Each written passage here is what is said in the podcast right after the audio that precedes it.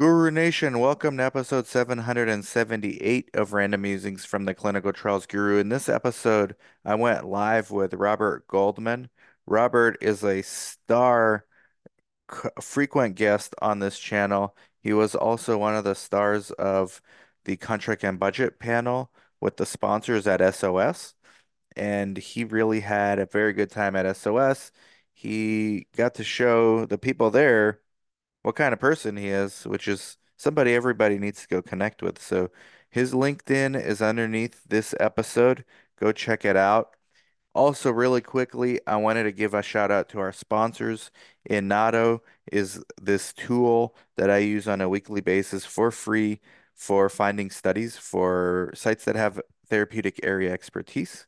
Go check it out. If you don't have therapeutic area expertise, I have a consulting firm with Chris Sauber that helps sites get studies, do budgets, etc., for a low monthly fee. But if you do have therapeutic area expertise, uh, Inato is a free way to go about doing that, and they're just improving the product, getting better. I really like the team over there. So check that out. Link in the show notes. And our other sponsor is CRIO. I use CRIO every day for eSource, eReg, eSignatures, CTMS, invoicing, auto texting, e-consents.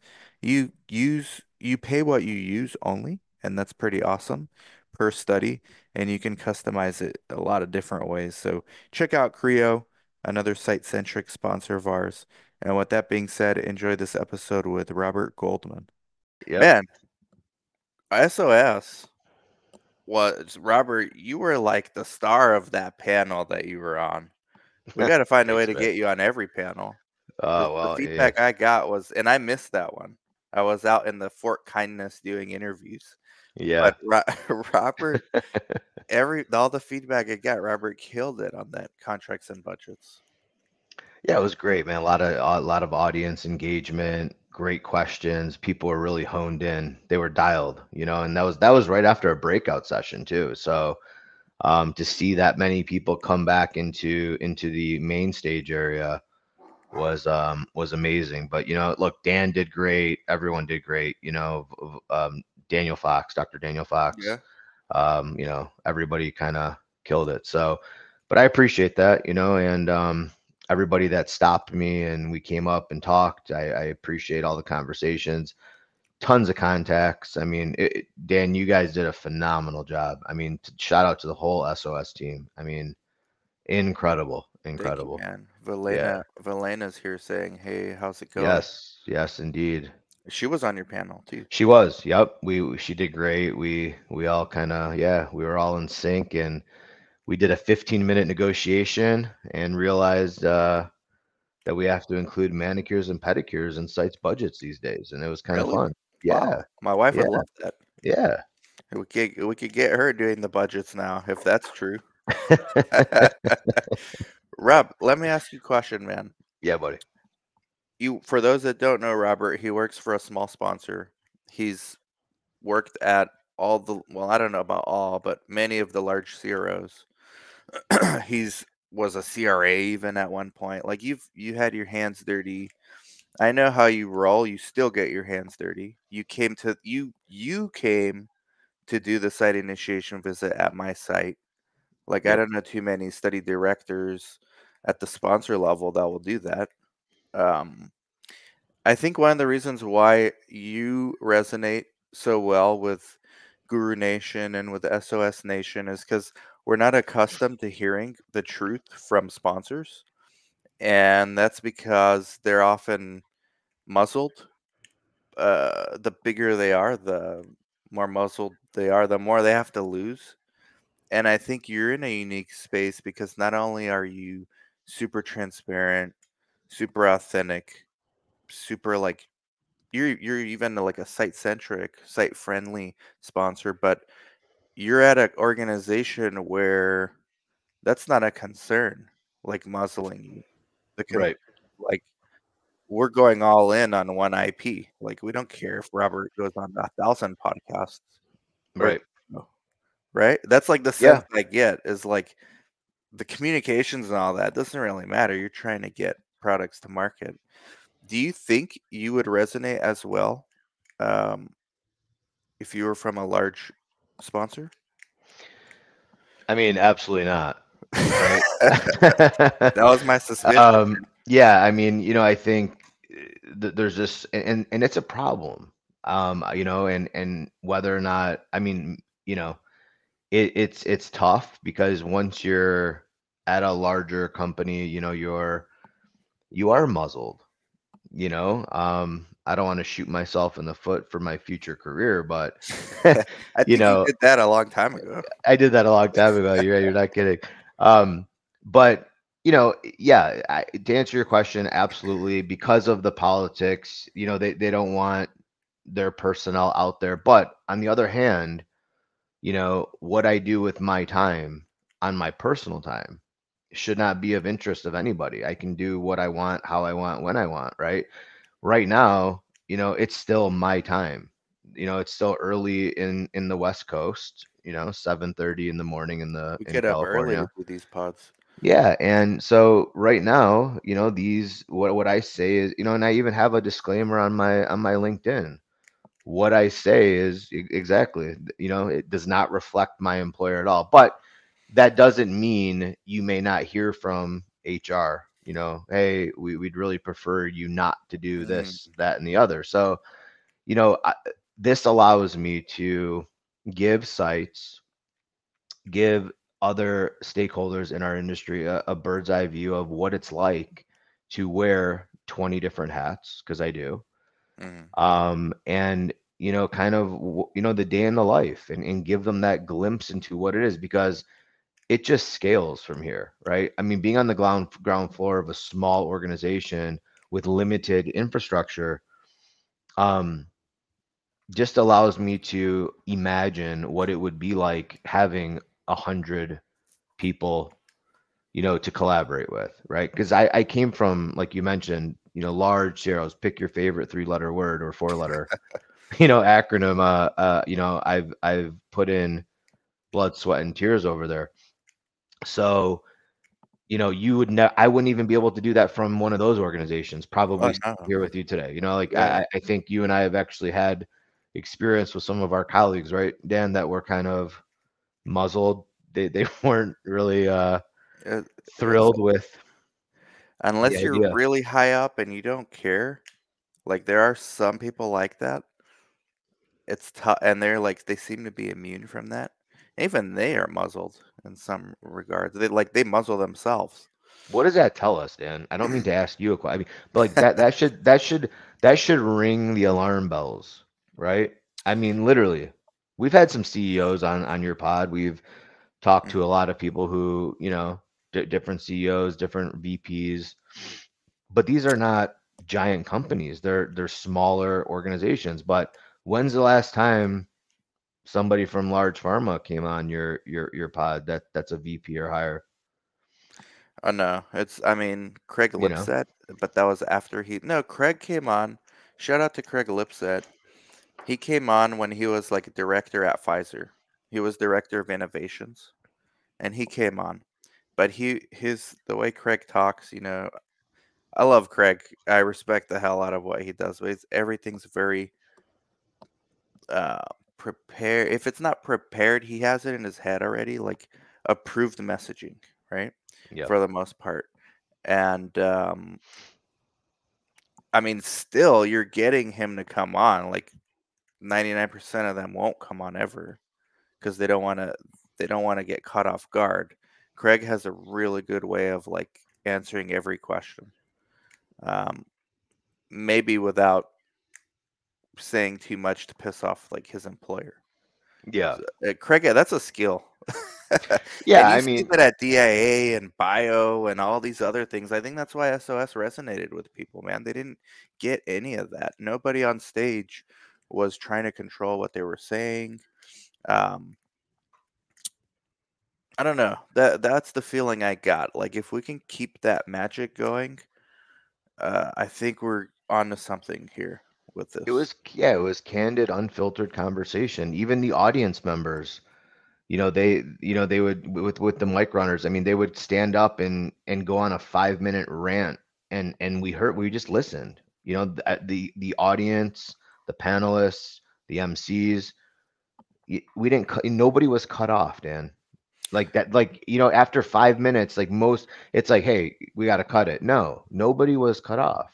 Mhm. Everybody was heard, and I think that was that was the disruption of your typical conference, right? Nobody was selling anything. I didn't feel pressured. Like, you know, you'd walk by the sponsor booths and it was organic conversation. Yeah. Hey, what hey, what do you do? Oh, you know, Yeah. what what what makes you different than this and that? And I mean, just the the genuine I think the curiosity. sponsors are getting smarter too. Like Yeah. Inato, a few of my personal sponsor on this pod, Inato, CRIO. I mean, it takes a pretty forward-thinking company to sponsor a guy's podcast who like plays Tupac on live, right? Like that alone tells you like, hey, let's let this guy do what he wants. I mean, it's we go for authenticity. Yeah. And not every sponsor does that. So even the sponsors that were there are like forward thinking, progressive, they get it. Yeah, you're you're right about that. But because I missed your panel, man, and Yeah. because unfortunately none of them were recorded. We, we Oh. got to change that next year. The only Yeah, one that was sure. recorded was my live stream because I had my laptop. Gotcha. Uh, what did I actually miss? Like you guys did a mock contract and budget. What was the outcome? Who won? So the out- or site or CRO? yeah, it was all three of us, you know. Uh fif- with You all 50 we all we all just pretended to hop on the hop on a phone call. What happened was, so let me lay it out for you. We we went on a 30 minute, you know, we had 30 minutes and we just went through our each of us had an opening. Um, I showed a very extravagant um overhead letter that was sent to me that I archived. Mhm. Um, obviously it was all redacted and uh, you can go to clinical leader. Big shout out to Dan Schell, great guy, Yeah, um, chief editor over there I got to meet. and um, yeah, he was there. Um, and he actually wrote a letter about this, so you can go see a glimpse of that slide um, on the. oh, really? Okay. Yep, on the SOS. He uh, he he posted an article about his experiences and feedback, and so you can see that that slide. But um, yeah, I showed a letter, and everybody kind of talked, and then we moved into different questions Dr. Fox had for us, and then with 15 minutes left on the clock, um, we were interrupted with a very important email. Um, and you know, this email flashed on the screen, and it was it was addressed to me. It was from a site, and they had had it with the CRO negotiation process, and they were miles apart. The CRO offered them five grand. They were at thirty-seven grand. Um, the manicure pedicure was a was a deal breaker for them, and uh, so it was kind of fun. Got a lot of chuckles from the audience on that part. But essentially, we had, we had fifteen minutes for Rod Raphael. You know, big big shout out to him as well. Dude, Veteran. Oh my yeah, god. talk about a veteran. Yeah, and I mean he is uh, a legend in my opinion. Yes, um, so, you know, he he was on my on my left, and I was there, and then Valena was on the right, and and we were just, you know, we had to work it out. We had to work it out, and um, we pretended to jump on a conference call, the three of us, and what we realized was that the synopsis that was sent didn't include all of the clinic visits. That's why the budget was so low. So once we did an amendment, we were able to bring the budget back up to where the site thought it should be. And, um, you know, worked on the screen failure ratio. We included the manicure pedicures for the site. Um, you know, made some concessions, but Don't pulled give some my things back. coordinators ideas. They're like 75% female. Dan's gonna get past their expenses. yeah, I was at the salon uh, from my lunch break. yeah, all of a sudden they'll get interested in budgets. But Yeah. like how how close to reality was this though? Like you actually Well, do this on a regular yeah, basis. I mean, it, it, it was it was a little far fetched. Like I not think, the manicure stuff, but like being that Yeah. far off and then missing visits. Like know- how how close to reality was this? I think it happens. Yeah. I think I think it does happen. You know, sites typically, as you know, they they get half put together information. They're you know, at, the- at when startup, right? Yeah. Yeah. It's like, hey, oh, okay, are you interested in this study? Yes, we're interested. All right, let's fire off an NDA. How quick can you sign it in 24 hours? Yeah, I'll get it done. Sign the NDA. Okay, now we send the synopsis and the reg pack simultaneously. It's like, Mhm. wait a minute, can I even digest this synopsis? You know, Dan, I I, I was No, sitting on can't. yeah, no, you can't. I was at lunch, and I, I wish I knew the the people's names, but you know, so many people were were stopping to to chat after the panel. Oh, at SOS you were out. At, at SOS, okay. yeah, at, at SOS lunch. Um, because you know, our panel after our panel, it was lunchtime. Okay. So every it was all fresh in everyone's minds, and so um, I got the tail end of the lunch because I was talking to so many people. Mm-hmm. But one of the one of the a site owner had come up to me and you know she was asking about um, you know some of the some of the panel content. And one thing that we really didn't get a chance to dive into during the panel, just for the sake of time, was the fact that sites really need to have an opportunity, and they can't all do this because of bandwidth. But um, the the the fact that sites don't have the bandwidth to perform a, a content analysis, right? A cost analysis. For example, what is it going to take you to truly conduct this study? How many staff members? How many vendors are you going to have to look for? What is it going to cost you? Once you know what it costs you, then, like Chris said on stage, you know, each item you might want to add 30%, not including what your overhead rate may be, you know, 45%. So 30, 30. Add 30 before the overhead. You got it. Yeah, exactly. But but what I'm trying to say, I think the take home message here that I was talking in very depth of detail was this cost analysis, you know, literally looking at each visit, putting yourself, you know, how many coordinators are you going to need? How many phlebotomists are you going to need? How many sub investigators are you going to need? How many raters are you going to need? How much data is required per visit? You may not have all that information at the beginning, Dan. You in, in actually nine times out of ten, you won't have that information. Right. So, or if you do, like, for example, with us, right, with Yuma Clinical Trials, yeah. Chris is a part owner. Uh, he has no involvement in the operations. That's me, but he does all the budgets. Mm-hmm. So even like, and him and I talk every day. There's even things that get lost in translation, communication amongst me and him. Like, hey, I thought you do like this. No, we can't do that. So even like with us, we're pretty damn close. You know, things like that happen. Things fall through the cracks. So you're absolutely right. I guess at larger site networks or even like smaller site networks, um, the people doing the budget are kind of disconnected from the operations. Exactly. And not only that, Dan, but you guys are also busy. And even if you have a dedicated, experienced negotiator, you know, like you mentioned, they're disconnected from the operation. Yeah. So who has the time? And and really, like I was talking even with Chris about this. It's a it's a and maybe even I think you, you and I chatted. It it's a day, a day and a half if you're good to to really figure out what your costing is like what's it going to cost you to run this dan yes. from a business again i like i mentioned to the crowd and i said this so many times i'm like folks it's okay to make money you're you are a business yes you have a benevolent agenda we all you don't got to remind the CROs about this though well you know you don't have to exactly they'll They're really they already good at billing. that part out. yeah, they're really good at billing. There, there's no doubt about that. But sites feel like you know, oh, we don't want to seem greedy. We might well, lose the study. Felt like they throw the fair market value as if we're committing crimes, which is aggravating to me.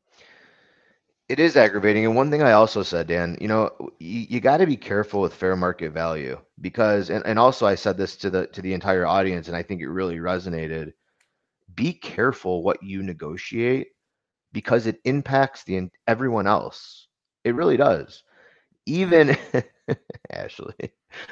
Thanks for the throw off there. Ah, I oh, remember. Oh, that's funny. That's funny. Thank you for that. Um, so that's you know, yeah, yeah, it is. It is. Um, people are like, "Where do I know you for?" I'm like, I have no idea. no, no idea. I don't, awesome, I don't think. Man. Yeah, that was. By great. the way, Robert's a baller too. Like tequila, you're like a tequila connoisseur, man. That was like the best tequilas I've ever had. oh, glad you enjoyed. Glad you enjoyed. So you know, I I I think this sites need to not be afraid of being blackballed and you know CROs aren't going to want to work with them. It, it's okay to make money Um, but you know, again, the, the the big question that we had was reasonable and responsible hmm negotiations, right? Well, uh, but reasonable, that's a different kind of R and R. But reasonable is the the the discrepancy between the highest earning site on the same study. I mean, you know, you you look at the budgets. hmm You've got one end of the extreme, you know, the high end, then you got the lowest paid s- site, and then you, it's like a bell curve, right? So what's reasonable? If, like, I mean, are they off by like an order of five, ten? What are they off? So I look at it like the 50th, 50%, right? So the upper 50% percentile and the lower 50 percentile, and then the sites that are smack dab in the middle. Um, you know, when when you look at a site that that's in the top top 50th percentile that's making the highest end of the spectrum, when sites go out of that range, you know, we kind of need to understand the, the rationale behind it, right? So I think there's flexibility in that in, in in that realm. However, there's there, it's not a one size fits all answer, Dan. It's not like some magic formula. You know, there's there's so many different dynamics. Whether it's a site we've worked with before that really showed up for us, they the data was great, low protocol deviation rate, very accommodating. You know, d- you know, data not missing, data's entered on time, and queries are there. You know, they're just accommodating. They're a good partner, right? They're a good they're a good client. hmm They're a good, you know, because that's what that's what sites are to a sponsor. Right. Um, you know, as a patient is to a site. I mean, Right. that that that dynamic that Dr. Fox talked about, I think that came up at SOS. yeah, it did. And and and and you know, it's not mine. I don't take credit for it, but I agree with it, Mhm. eh, you know, unequivocally. Um, so when you look at it like that, you know, as as as being a client, you you tend to be understanding of okay you know what we we listen it might be worth the extra five grand three grand per patient that is over our budget to work with this particular site because of a b and c Mhm. you know they have a trusted track record their staff is well trained they have a low attrition rate they're honest they're quick quality driven pi oversight is on top. You know they, they they they're just you know you go on and on and on about all the positives um and and sometimes you can justify even going above and up above you know above that 50th percentile high end and and still approve a budget that's much higher than the highest already paid site because at the end of the day dan it's worth it what you know because you do a cost analysis and you say to yourself as a sponsor what's going to be more money paying this site five grand more per patient than we really want to, or bringing in a recruitment vendor for a million dollars to save our day. That most of them don't do anything, anyways, as far as leads are concerned. They are getting better. In Yeah, fairness to them, shout out 1nHealth. They saved yeah. one of our studies. I mean, you know, I- I don't have any gripe against them. I'm just saying, you know, yes, they they provide patients, but when you look at the cost per patient, it turns out that sometimes, actually most of the times, the cost to enroll a single patient ends up being even you know sometimes more than the cost of an actual patient at your You're going right. through an entire study You're right, man. And you know thinking of this, uh, like Fox broke it down, the site is to the sponsor like the patient is to the site. yeah It's kind of true, and I think the sponsor values working with with sites. So we're we're working on a really big study with like the biggest pharma, like they're number one yeah right now. They give us, they found us. We're an under underserved community. They give us a study. We're doing relatively well. We had a monitoring visit, surprisingly, almost very little findings, just some out of window stuff, some minor documentation stuff, nothing major. I I breathed a, a sigh of relief after that visit. Um, shout out to the team, by the way. They're screening someone right now. Here's here's how fast I move though, because they treat us well. This the sponsor treats us I've never been treated better in my life, man. You're maybe like close, you you guys, and that's mainly because of you. But these guys, for a big pharma, to for me to feel that way is unheard Right. of. Yeah. They reached out to me. They said, "Hey, you're in Arizona. We really need to get Native Americans. Is there any way you can do it?" I said, "Yeah, you know what? We need more funds for we'll do some community outreach. It's a very tough community to get to. Do you know the Native American? That's a different podcast. Native Americans, a lot of them deal with serious issues. Alcoholism. I mean, it's not a secret. They're afraid to go to the doctor because they don't want to get called out on, hey, your liver enzymes are like through the roof, or uh, you know, you're you're not taking care of your diabetes. They'd rather just not know that stuff. That's why it's hard to get to them.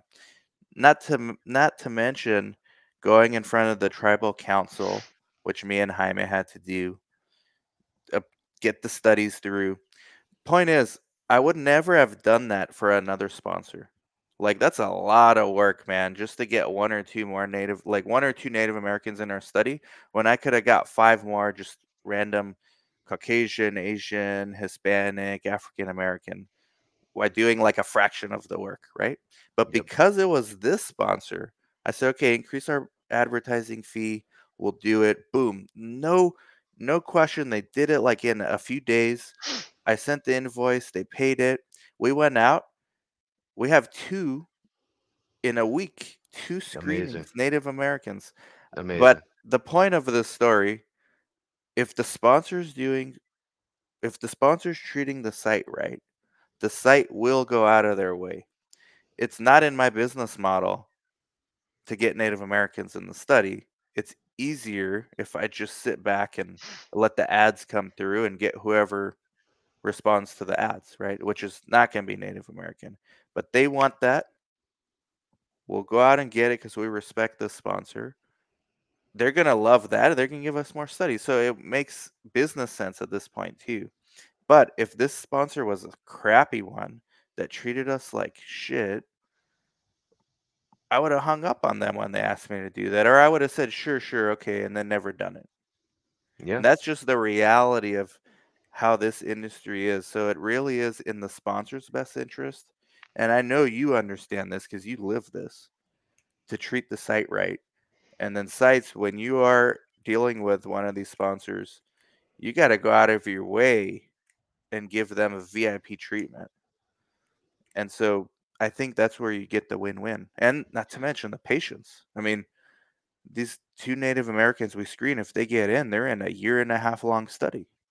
Yeah, Yeah, I mean, Dan, you know, I think the theme at SOS for at least the finance budget panel, um, and you know, Dr. Fox thought that we kind of the three of us got together and planned this out, which it, it we didn't. It was completely organic. Organic. Um, yeah, it was just natural. It was it was completely Wow. natural. I'm not kidding you. Um, but the the main theme was communication. It that's that's what it boils down to is communication, breaking down the silos, getting rid of the barriers, transparent contact list, availability. You know, because I also mentioned during the panel, typically when I'm roped in to an escalation, you know, there, there's already so many frustrations at whether it's at the site level, the CRO level, the temperatures, it's hot, you know, and I'm coming in trying to acquaint myself with everything that has already transpired. L- let's eliminate that, right? Let's let's just Mhm. let's get into this at the first sight of a of a hey Robert, the site wants this or or you know, because it's a lot easier to collectively like just like we had the 15 minutes we were right there and we were able to come to an amicable agreement between the site the cro and the sponsor to engage the site and the site walked away happy But do So you now- think the CRO doesn't do that the majority of the time because they think the sponsor is going to be upset because they hired us to do this and now we're wasting their time? Or is it, well, we already know the sponsor is going to give in more than we're willing to and it cuts out of our margins? Like, or is it a combo of that or something else? i think it's a combo right i, I truly believe that the cro does they they try to do good work, Dan. Like I don't think they're they're they're trying to, you know, they they are an extension of the sponsor team. I mean, at least that's the way we we look at our CRO partners, and I think that most of our sponsor colleagues would agree that the CROs they choose, you know, should be a representation or an extension of the company that they're representing. So I don't think there's any ill will there when you know CROs are unable to give a site what they're asking for just because they're trying to do they're, they're only working under a directive. So I don't blame the CROs, Dan. I really don't. I don't think um, it's them. I think that sometimes in larger companies or you know any company, you know they just may during the beginning say hey here's our here's our very stringent operational budget. Again another topic we talked about you have to know your audience. When i say know your audience you have to know what kind of sponsor you're working with. If if it's a mm-hmm. small startup biotech ask yourself is it publicly traded? Is it privately held? Do they have approved products? Do they not have approved products you know is, and if mm-hmm. you eh, eh, that negotiation is going to be very different dan than the sponsor you just described who is a yeah. large the largest of the large who who has the flexibility to give you x amount of dollars which they know is going to be cheaper to give you. Let's say you ask for 20 grand to go do that which you probably only asked for 5 or 10 am i right? 10 yeah. Okay so there you go but my point is, you probably could have asked for twenty. you you you could have probably asked for double that, and they would have said no problem because they know. Wait a minute, for us to go out and uh, you know engage a recruitment firm, it's going to be north potentially of you know five hundred to a million dollars, even more depending on you know if we got to compress timelines, how far away are we from our targets, what's our screen failure rate, what was our estimates, what was our forecast so there's all these questions going on in the background. So they understood that, it, but you go to a small startup biotech that has no approved products, that has a skeleton team that's solely investor backed and funded. You know, we have there's very little flexibility and wiggle room in terms of an operational budget. It's not that I don't want to give it to you. I just don't. I don't have it.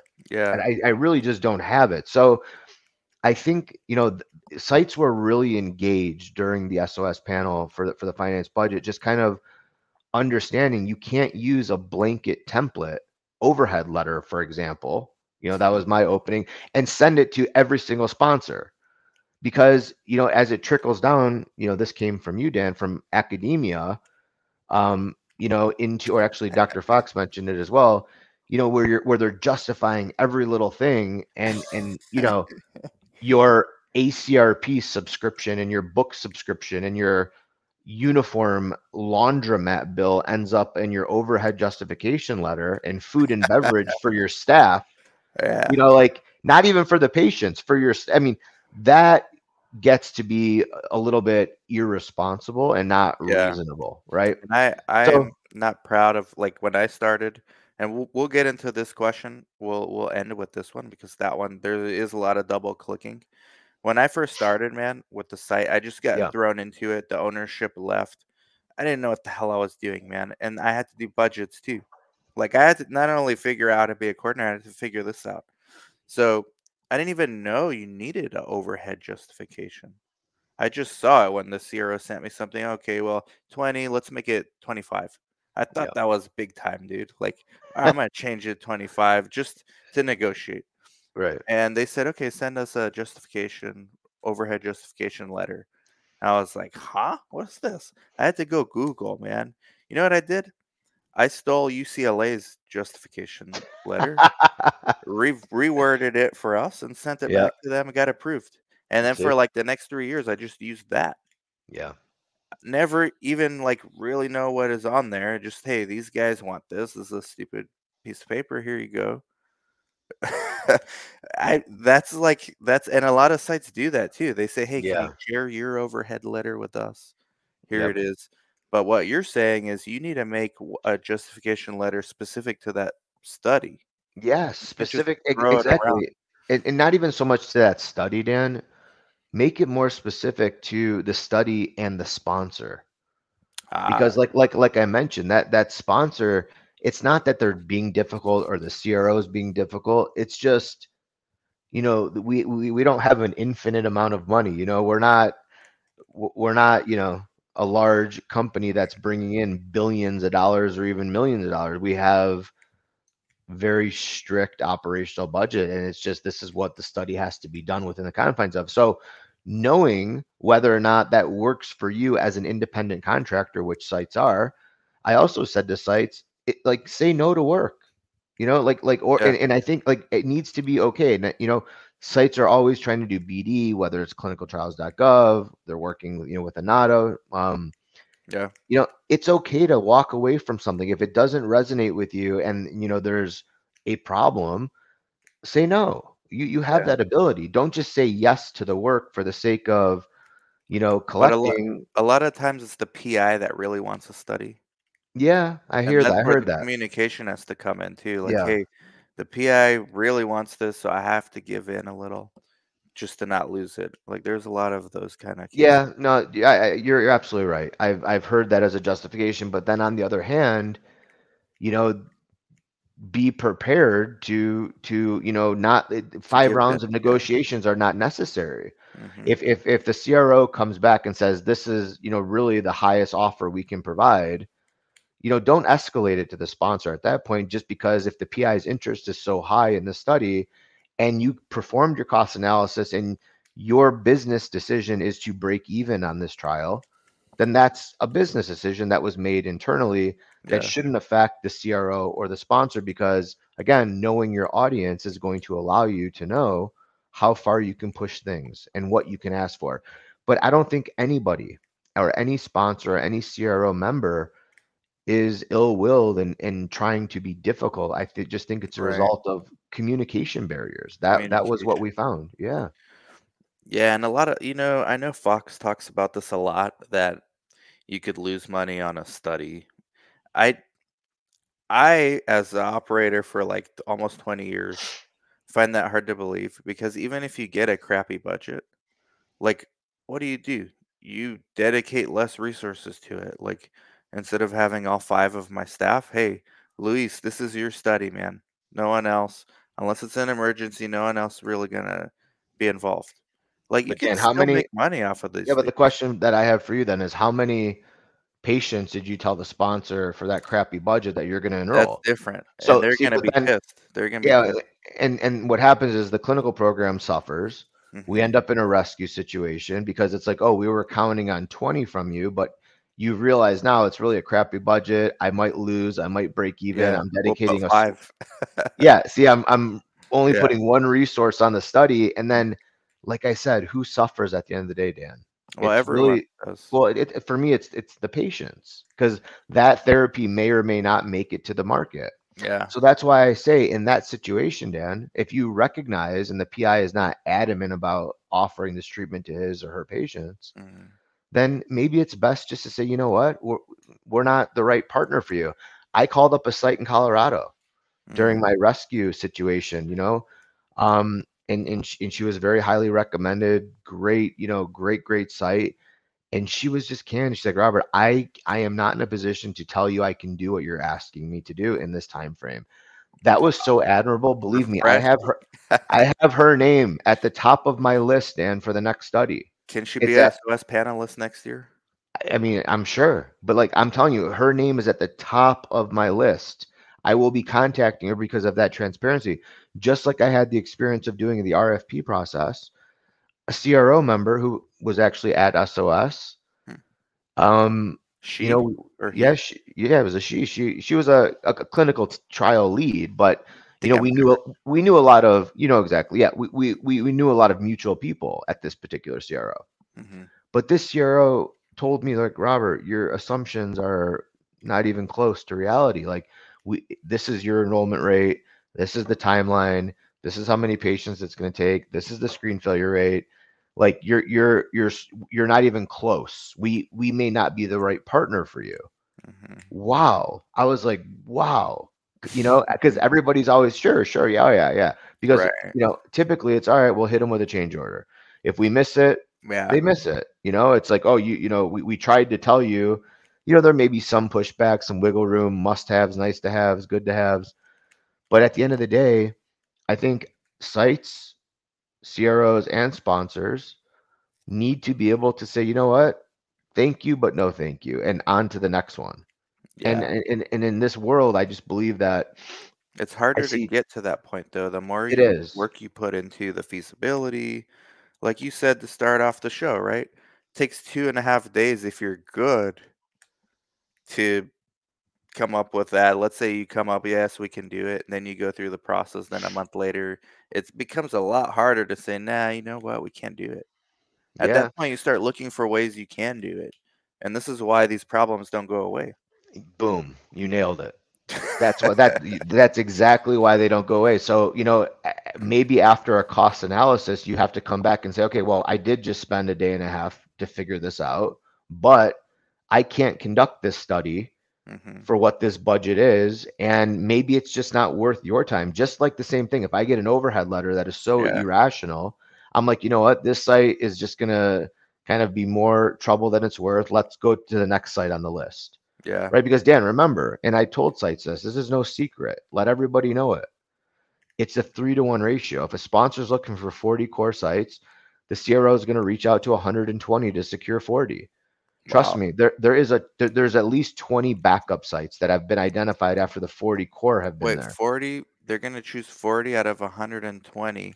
Well, So they're not going to choose. No, no, no. So so what I'm saying is typically the rule of thumb, because I used to be a startup lead once upon a time Okay. also. Okay. So what the rule of thumb is, and maybe it's changed, maybe it hasn't changed, but if you if a if a sponsor says I need 40 sites, the CRO has to compile a list of 120 to secure 40. It's not that we're choosing out of the one. It's some sites don't even respond, or the email went into their junk mail, or Or it's out of time business. Or it's out of business or timelines are just not agreeable they can't do this or they're too busy.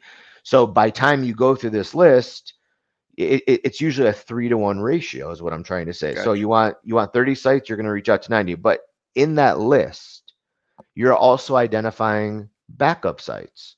And some sites are even willing to go as far as to agreeing on a budget and a contract so that if you have to flip the light switch on the turnaround time to activation and initiation is very Yeah. low We've done know that recently.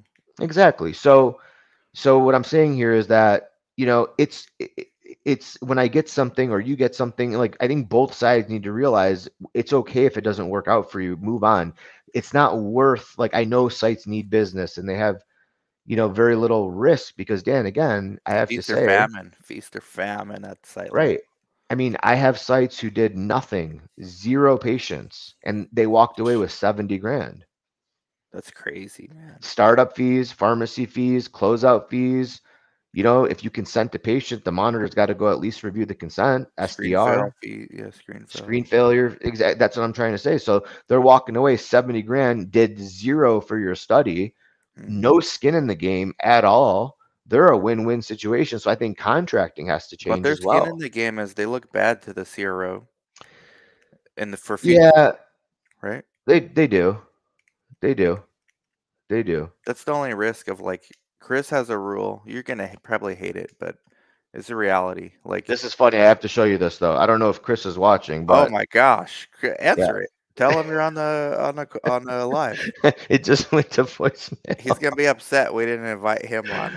oh man, I'll call him Uh, back. Chris tells client, perfect timing. Chris tells clients, we should have had him do this live. Chris tells clients when they ask, hey, you know, I'm not sure about this study, but we really need one to get going. PI's resume needs something.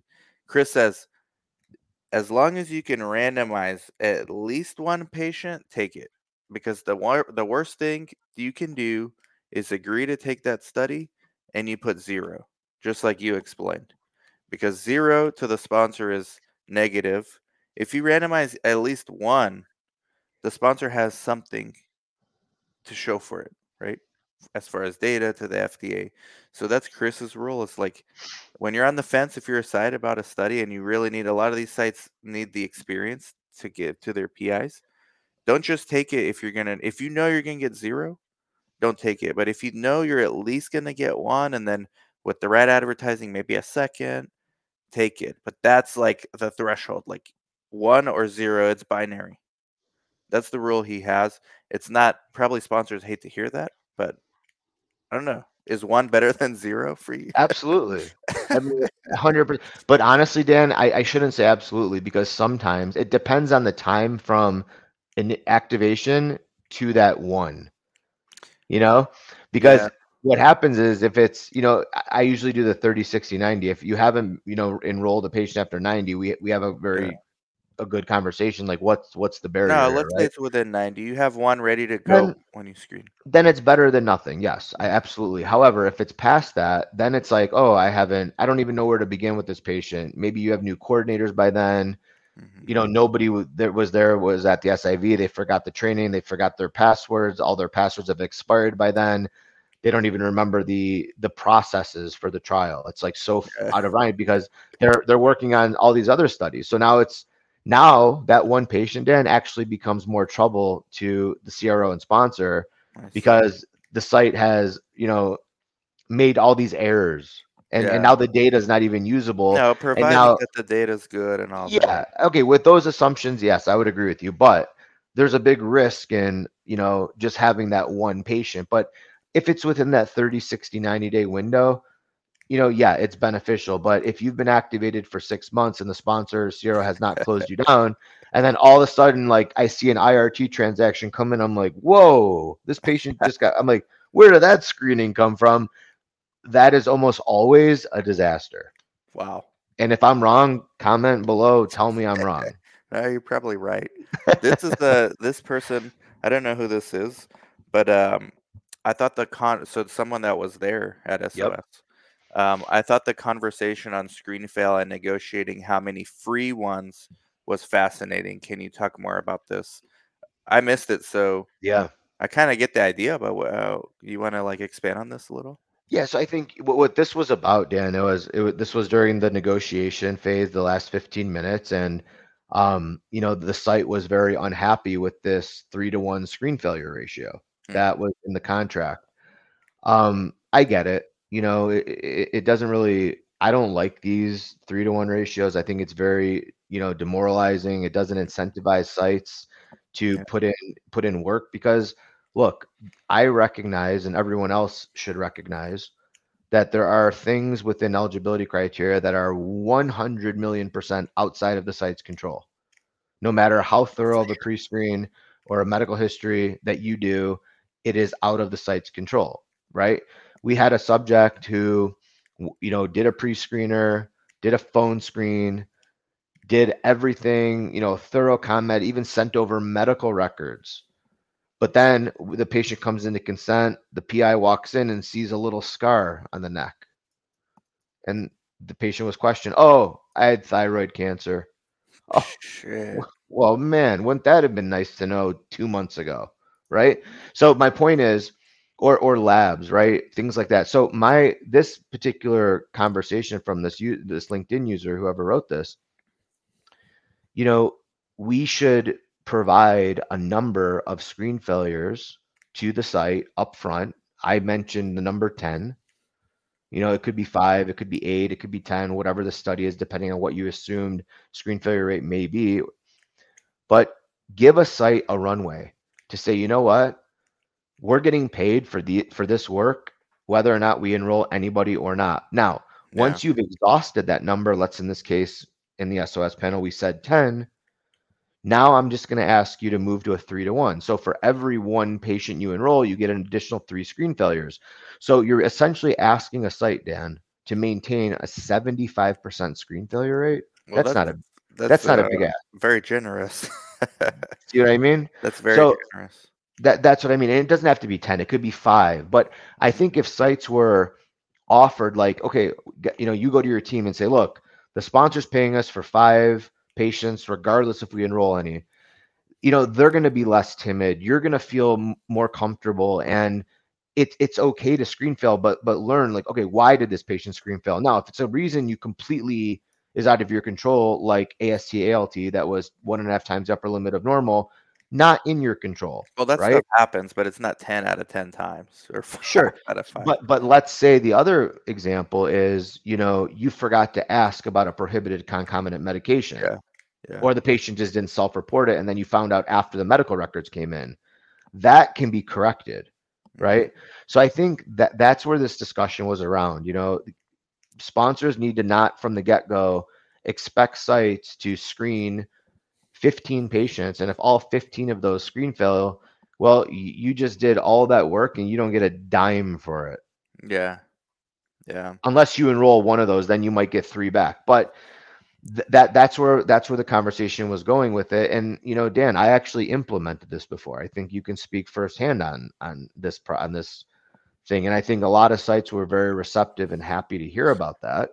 I can't remember um, our budget in the study that I we just wrapped up with you. Um, but it was generous. This is my what was going to be my next point. It doesn't mean just because it's a small cap biotech or a non-publicly traded biotech that the budget's going to suck. And it right. doesn't mean that just because it's a huge company the budget's going to be good. Like I've seen both and also stinginess like screen fail like what you just talked about. I've seen them both from both sides like crappy screen fail terms from a big company, crappy from a small.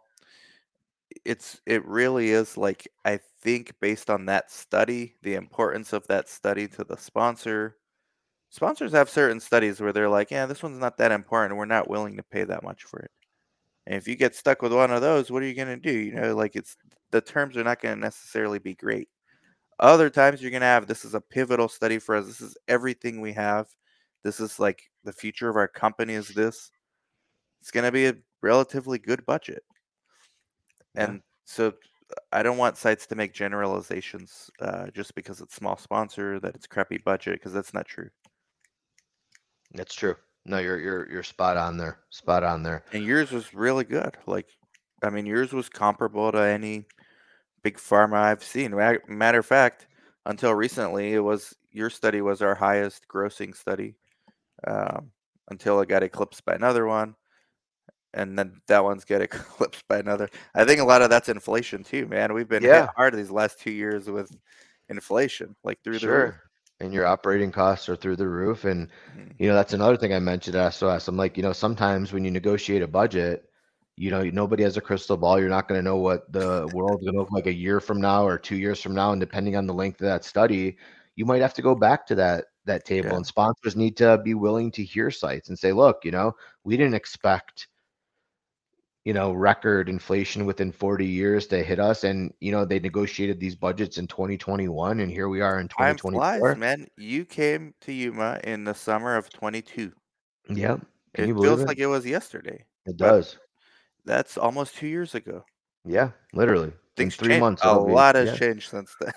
See what I mean? A lot has changed. So, you know, I again, communication. That that's that's the buzzword. Just uh, you know, open lines between all parties and you know sites should not feel and, and i don't know about you know executives at very high levels at these large pharmas i don't know how they feel but for me and forever no matter where i end up in my career i'm always going to want to listen to my sites always hmm. i never want them to feel alienated or as if they're bothering me or as if i'm copied in a communication they've done something wrong that needs to stop also it's just transparency so that you know we can ensure that our site partners are getting what they need.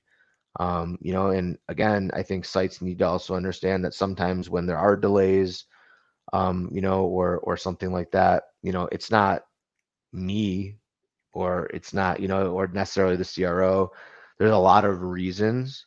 Um, you know, uh, people who control purse strings for companies, you know, are typically not the ones that you're interacting with. So, you know, even myself, I, I have no control uh, over over the finances of of you know my company, for example, right? Um, but I can certainly listen. I can certainly escalate, have discussions, and I think that's that is even worth more than than nothing, right? So, and you have, I don't know, you, yeah, you what you're saying, Robert actually does.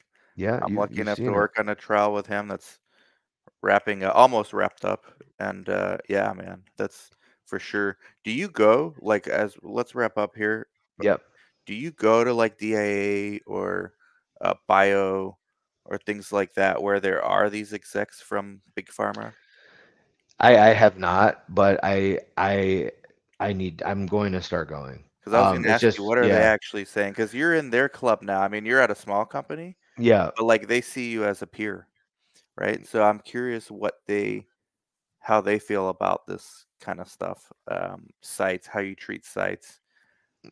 I'm sure yeah, you can't generalize. Some feel like you do, others probably the opposite. They look at sites as necessary evil. I'm just curious to get like the consensus amongst the elites in this industry. yeah. You know, I Dan, I, I really, I really want to start attending those conferences, and I, I will in the future. Um, you know, just have some pressing items and working Have with a small shots with crew. those guys and gals, man. See what they feel really, really get the get the the the lowdown from them. Yeah. I feel like I, you'd have to pay 10x what you pay to SOS for a oh round. man, you're not kidding. But I, I do think that I, I would really like to believe that they feel the same way. I, I really, I, Yeah. I, I really would would. And if they didn't, I'd be I'd be pretty surprised. You know, I, I mean, maybe they don't. I don't know, but I would. I mean, some do, some don't. I mean, some do, some don't, right? Or or maybe they're just not. They're so far removed from the day to day operational activity that maybe they're just unaware. You yeah, know. And I don't want to say ignorance is bliss. No, that's not an excuse either. But I think sometimes if if you know they just may not have considered how important you know our site partners are yeah, yeah. at least to me as a person right regardless again If you um ever i think listen to for like me a quarterly earnings call from like a Pfizer or a Lilly, I mean, they'll talk about trials, but they're not talking about like site selection or this is like what we're having issue. They they're talking such high level. Like yep I c- I feel like there is a tremendous disconnect uh, at many of these companies, but I'm proven wrong all the time by these some of these big pharma. Like it was really refreshing to work with these guys that who I never worked with before, and yeah and dan look maybe it's changing you know i mean maybe the I school of thought maybe the school of thought is is is you know starting to to flip and that would just be phenomenal for everybody involved I hope so. so i Takeda was i, I hope Shout so out to them. Takeda yeah was at SOS, and yeah, I think so. I think so, man. I think it's good to end on a positive note. Um, yeah Chuck says, Robert, you're absolutely right. Partnership is key here. Collaboration is the only way to ensure transparency. That's true. And when people hear like cliches like that, they're like, yeah, you know, but um, like tell me the real thing. And there's yeah an element of truth there, but at like at the highest level, the cliches are cliches for a reason because they're truths. And we do know, like the last panel, networking is key. There's no ROI on net, a good networking. Uh, easy for you to say, Dan, when you're like not trying to make ends meet. Respect, I agree. But once you do, that truth is still a truth. Like you just don't want to hear it right now. So the, transparency is key. I, I know, and a lot of sites don't want to hear that because they're fed up with getting uh, the short end of the deal on a lot of these budgets. So both can be true at the same time. Thank you, Robert. I appreciate it, man.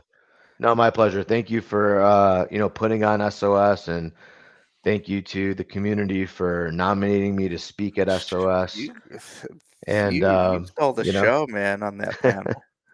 thank you so much. I really appreciate everybody and uh just just feel just very privileged. I feel very blessed to to be in in this community.